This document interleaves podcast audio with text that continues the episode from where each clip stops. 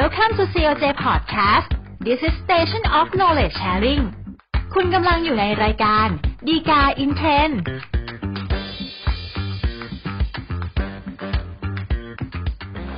สวัสดีครับท่านผู้ชมท่านผู้ฟังทุกท่านนะครับ กลับมาพบกันอีกครั้งกับรายการฎีกาอินเทรนรายการที่นำสาระดีๆจากคำพิพากษาศาลฎีกา จัดทำโดยกองสารนิเทศและประชาสัมพันธ์สำนักงานศาลยุติธรรมนะครับ อย่าลืมเช่นกันนะครับ ถ้าเกิดท่านต้องการติดตามสาระจากเราโดยไม่ขาดตกบกพร่องนะครับ กดไลค์กด Follow หรือว่ากด Subscribe นะครับแล้วแต่ว่าติดตามเราเนี่ยทางช่องทางไหนนะครับสำหรับเรื่องราวแล้วก็ประเด็นที่น่าสนใจที่เรานำมาพูดคุยกันในตอนนี้นะครับ ก็จะเป็นเรื่องเกี่ยวกับค่าส่วนกลางแล้วก็หมู่บ้านจัดสรรนะครับ ซึ่งอย่างที่พวกเราหลายคนก็คงจะคุ้นเคยนะครับ เวลาที่อยู่ร่วมกันในชุมชนเป็นหมู่บ้านจัดสรรเนี่ยการที่ต้องดูแลทรัพย์สินส่วนกลาง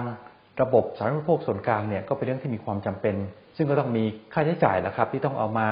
บำรุงแล้วก็ดูแลรักษาในทรัพย์สินต่างๆ ส่วนพวกนี้นะครับ ก็จะเป็นที่มาของการเรียกเก็บค่าใช้จ่ายส่วนกลางนะครับ ซึ่งก็ขอเรียกสั้นๆเป็นค่าใช้จ่ายส่วนกลางเนี่ยนะครับเพราะว่าจริงๆแล้วเนี่ยชื่อเต็มอาจจะยาวกว่านั้นนะครับ แต่ว่าปัญหาที่อาจจะเกิดขึ้นก็คือว่าในบางครั้งเนี่ยหลายหมู่บ้านก็คงจะเจอกันนะครับ ก็คือว่ามีการค้างชำระค่าใช้จ่ายส่วนกลางต่างๆเหล่านี้นะครับ ซึ่ง ก็จะมีปัญหาที่ทำให้ต้องมาคบคิดกันนะครับ ว่าในส่วนของค่าใช้จ่ายที่ค้างเนี่ยครับ ถ้าเกิดมันมีการเปลี่ยนมือของเจ้าของที่ดินแล้วก็บ้านในหมู่บ้านจัดสรรเนี่ยจะมีผลอย่างไรบ้างนะครับ โดยประเด็นสำคัญก็คือว่า ถ้าเกิดว่าเจ้าของที่ดินหรือว่าบ้านจัดสรรเดิมเนี่ยค้างชำระค่าใช้จ่ายส่วนกลางเหล่านี้ไปนะครับ แล้วต่อมามีการโอนที่ดินแล้วก็บ้านให้บุคคลอื่นเนี่ยนิติบุคคลหมู่บ้านจัดสรรนะครับ จะมีสิทธิ์ที่จะไปบังคับ ให้ชำระหนี้ในค่าใช้จ่ายส่วนกลางเนี่ยจากเจ้าของกรรมสิทธิ์คนปัจจุบันเนี่ยได้มากน้อยแค่ไหน รวมถึงจะมีสิทธิ์ที่จะไปห้าม ไม่ให้มีการจดทะเบียนเปลี่ยนแปลงสิทธิและนิติกรรม เกี่ยวกับที่ดินแล้วก็บ้านในหมู่บ้านจัดสรรแห่งนั้นเนี่ยได้หรือไม่นะครับ ก็จะเป็นประเด็นปัญหาที่เรานำมาพูดคุยกันในตอนนี้นะครับ ก็สมมุติว่าเรื่องราวที่เกิดขึ้นนะครับ ก็ในหมู่บ้านจัดสรรแห่งหนึ่งนะครับ ก็มีนายไก่แล้วกันนะครับ ก็เป็นเจ้าของที่ดินแล้วก็บ้าน ในโครงการแห่งนี้นะครับ ในไก่เนี่ยก็อยู่อาศัยในที่ดินแล้วก็บ้านแห่งนี้มาเป็นระยะเวลานานพอสมควรนะครับ แต่ว่าตอนหลังเนี่ยนายไก่ก็มีปัญหาเรื่องทางการเงิน แล้วก็ค้างชำระค่าใช้จ่ายส่วนกลางนะครับ โดยจะมีช่วงเวลาที่ค้างอยู่นะครับ ก็ประมาณหลายเดือนเหมือนกันนะครับ ตั้งแต่เดือนกันยายนปี 2550 จนถึงเดือนเมษายน 2551 นะครับ แล้วก็หลังจากนั้นเนี่ยนายไก่ก็ ได้แต่ใจจะขายบ้านหลังนี้ไปนะครับ ให้กับนายกวางนะครับ โดยได้มีการจดทะเบียนโอนกรรมสิทธิ์ที่ดินแล้วก็บ้านหลังนี้นะครับ ให้กับนายกวางเนี่ยประมาณเดือนธันวาคมปี 2551 นะครับ ก็พอในกวางอยู่ในที่ดินแห่งนี้มาได้สักระยะหนึ่งนะครับ ก็เริ่มเห็นว่าเอ๊ะที่ดินแถวเนี้ยราคาก็สูงขึ้น ขายก็ได้กำไรพอสมควรแล้วก็ มีความจำเป็นที่ต้องไปอาศัยอยู่ในที่ที่ใกล้เคียงกับที่ทำงานเนี่ยมากขึ้นเพื่อความสะดวกในการเดินทางนะครับนายกวางก็มีความต้องการที่จะขายที่ดินแล้วก็บ้านหลังเนี้ยนะครับ ก็ปิดประกาศขายไป ก็ปรากฏว่านิติบุคคลหมู่บ้านจัดสรรแห่งนี้นะครับ ก็ไปพบว่าเอ๊ะในส่วนของที่ดินแล้วก็บ้านที่นายกวางอาศัยอยู่เนี่ยมันมีค่าใช้จ่ายส่วนกลางเนี่ยค้างอยู่นะครับ ตั้งแต่สมัยที่นายไก่เนี่ยเป็นเจ้าของที่ดินแล้วก็บ้านแล้วนะครับ นิติบุคคลหมู่บ้านจัดสรรก็เลย แจ้งพนักงานเจ้าที่ที่เกี่ยวข้องนะครับ ให้ระงับการจดทะเบียนสิทธิและนิติกรรมเกี่ยวกับที่ดินและก็บ้านของนายกวางนะครับ ก็เป็นที่มาของคดีเรื่องนี้ครับ ที่นายกวางก็เลยมาฟ้อง ขอให้เพิกถอนคำสั่งที่ระงับ การจดทะเบียนสิทธิและนิติกรรมในที่ดินแล้วก็บ้านของตัวเองนะครับ เพราะว่าพอมีการจดห้ามการจดทะเบียนที่ว่านะครับ ก็มีผลทำให้นายกวางเนี่ย ก็ไม่สามารถที่จะขายที่ดินและก็บ้านได้ตามที่ตัวเองต้องการนะครับ ก็ทำให้เกิดปัญหาขึ้นมานะครับสำหรับในเรื่องของค่าใช้จ่ายส่วนกลางนะครับ เกี่ยวกับหมู่บ้านจัดสรรนะครับ อันนี้จะอาจจะต่างจากเรื่องของห้องชุดแล้วก็คอนโดมิเนียมอยู่นะครับ เพราะว่ากฎหมายที่เกี่ยวข้องก็คนละฉบับกันนะครับ โดยในส่วนของหมู่บ้านจัดสรรเนี่ยนะครับ ก็จะมีพระราชบัญญัติการจัดสรรที่ดินพศ243 นะครับ ก็ได้กำหนดหน้าที่ในการ จ่ายค่าใช้จ่ายส่วนกลางไว้นะครับในมาตรา 49 ว่าผู้ที่ซื้อที่ดินนะครับในโครงการจัดสรรเนี่ยก็มีหน้าที่ที่ต้องจ่ายค่าใช้จ่ายส่วนกลางพวกนี้แล้วก็ถ้าเกิดมีที่ดินแปลงใดที่ยังไม่มีการขายไปให้กับผู้ซื้อคนอื่นนะครับ ตัวผู้จัดสรรที่ดินเนี่ยก็จะเป็นคนที่มีหน้าที่ในการที่จะชำระค่าใช้จ่ายส่วนกลางพวกนี้นะครับ เพื่อที่ว่าจะได้มีเงินมาดูแลแล้วก็บำรุงรักษาสาธารณูปโภคส่วนกลางนะครับ โดยกรณีที่ไม่มีการชำระตามกำหนดมีการค้างชำระเนี่ยนะครับ ก็มีบทกำหนดโทษไว้ด้วยนะครับ ในมาตรา 50 ของกฎหมายฉบับนี้นะครับ โดยบทกำหนดโทษที่กำหนดไว้ก็คือว่า ถ้ามีการค้างชำระค่าใช้จ่ายส่วนกลางพวกนี้นะครับ นิติบุคคลหมู่บ้านจัดสรรเนี่ยก็จะมีสิทธิ์ในการคิดค่าปรับได้นะครับ แล้วก็ถ้าเกิดค้างชำระมากกว่า 3 เดือนนะครับ ตัวผู้ที่ค้างชำระเนี่ยก็อาจจะถูกระงับ การให้บริการหรือการใช้สิทธิ์ใน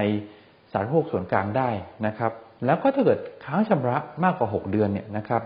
ก็อาจจะมีการระงับการจดทะเบียนสิทธิและนิติกรรมในที่ดินจัดสรรนะครับของผู้ค้างชำระเนี่ยจนกว่าจะมีการชำระค่าใช้จ่ายส่วนกลางเนี่ยให้ครบถ้วนนะครับ อันนี้ก็คือบทบัญญัติของกฎหมายแล้วก็หน้าที่ตามที่กฎหมายกำหนดไว้นะครับ เพียงแต่ว่าปัญหาที่เกิดขึ้นในคดีเรื่องนี้นะครับ ถ้าเกิด ท่านจำข้อที่จริงที่เราคุยกันไปได้นะครับ ว่าตัวค่าใช้จ่ายส่วนกลางเนี่ย มันเป็นค่าใช้จ่ายส่วนกลางที่ค้างอยู่ ตั้งแต่สมัยในไก่ที่เป็นเจ้าของที่ดินเดิมเนี่ยเป็นเจ้าของอยู่นะครับ ประมาณเดือนกันยายนปี 250 ถึงเมษายน 251 นะครับ แล้วหลังจากอีกหลายเดือนเนี่ยที่มีการขายบ้านหลังนี้ให้กับนายกวางนะครับ ในเดือนธันวาคมปี 251 นะครับเพราะฉะนั้นปัญหาก็คือว่าในกรณีอย่างนี้นะครับ ที่ค่าใช้จ่ายมัน เกิดขึ้นแล้วก็ค้าชำระตั้งแต่สมัยที่เจ้าของเดิมมีกรรมสิทธิ์อยู่นะครับ ในส่วนของในกวางที่มาซื้อที่ดินแล้วก็บ้านหลังนี้ต่อมานะครับ จะมีหน้าที่หรือมีหนี้หรือมีความรับผิดมากน้อยเพียงใด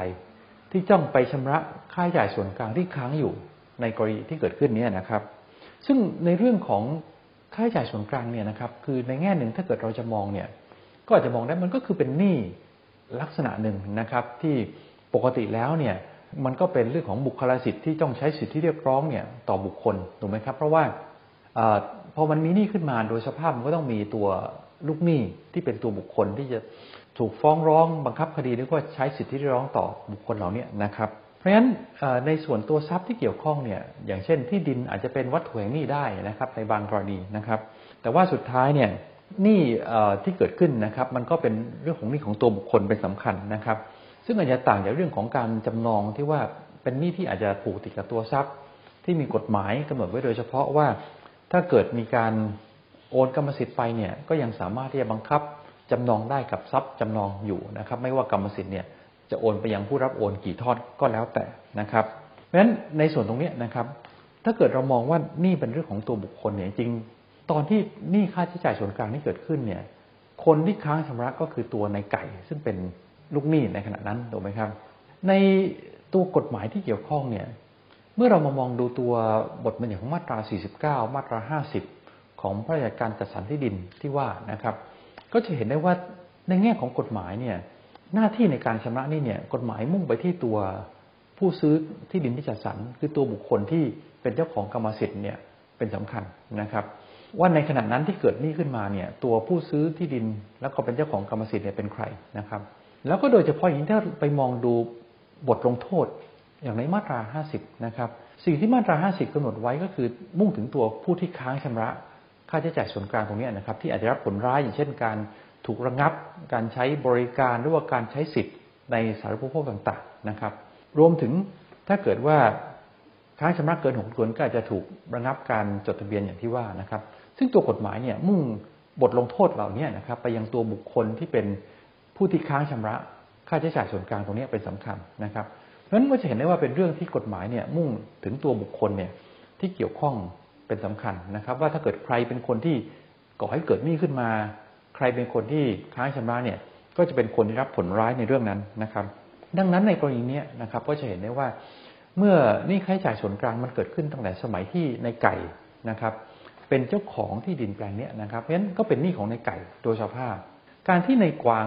ไปซื้อที่ดินแล้วก็บ้านแห่งนี้ต่อมาจากนายไก่นะครับ มันก็ไม่มีผลทำให้หนี้ที่เกิดขึ้นของนายไก่เนี่ยโอนมาเป็นหนี้ของนายกวางด้วยนะครับ ซึ่งก็จะต่างจากเรื่องของการจำนองอย่างที่ว่า แม้ว่าหนี่ค่าใช้จ่ายส่วนกลางเนี่ยอาจจะถือว่าเป็นหนี้ที่มีบริมสิทธิพิเศษเหนือตัวทรัพย์นะครับเนื่องจากเป็นมูลรักษา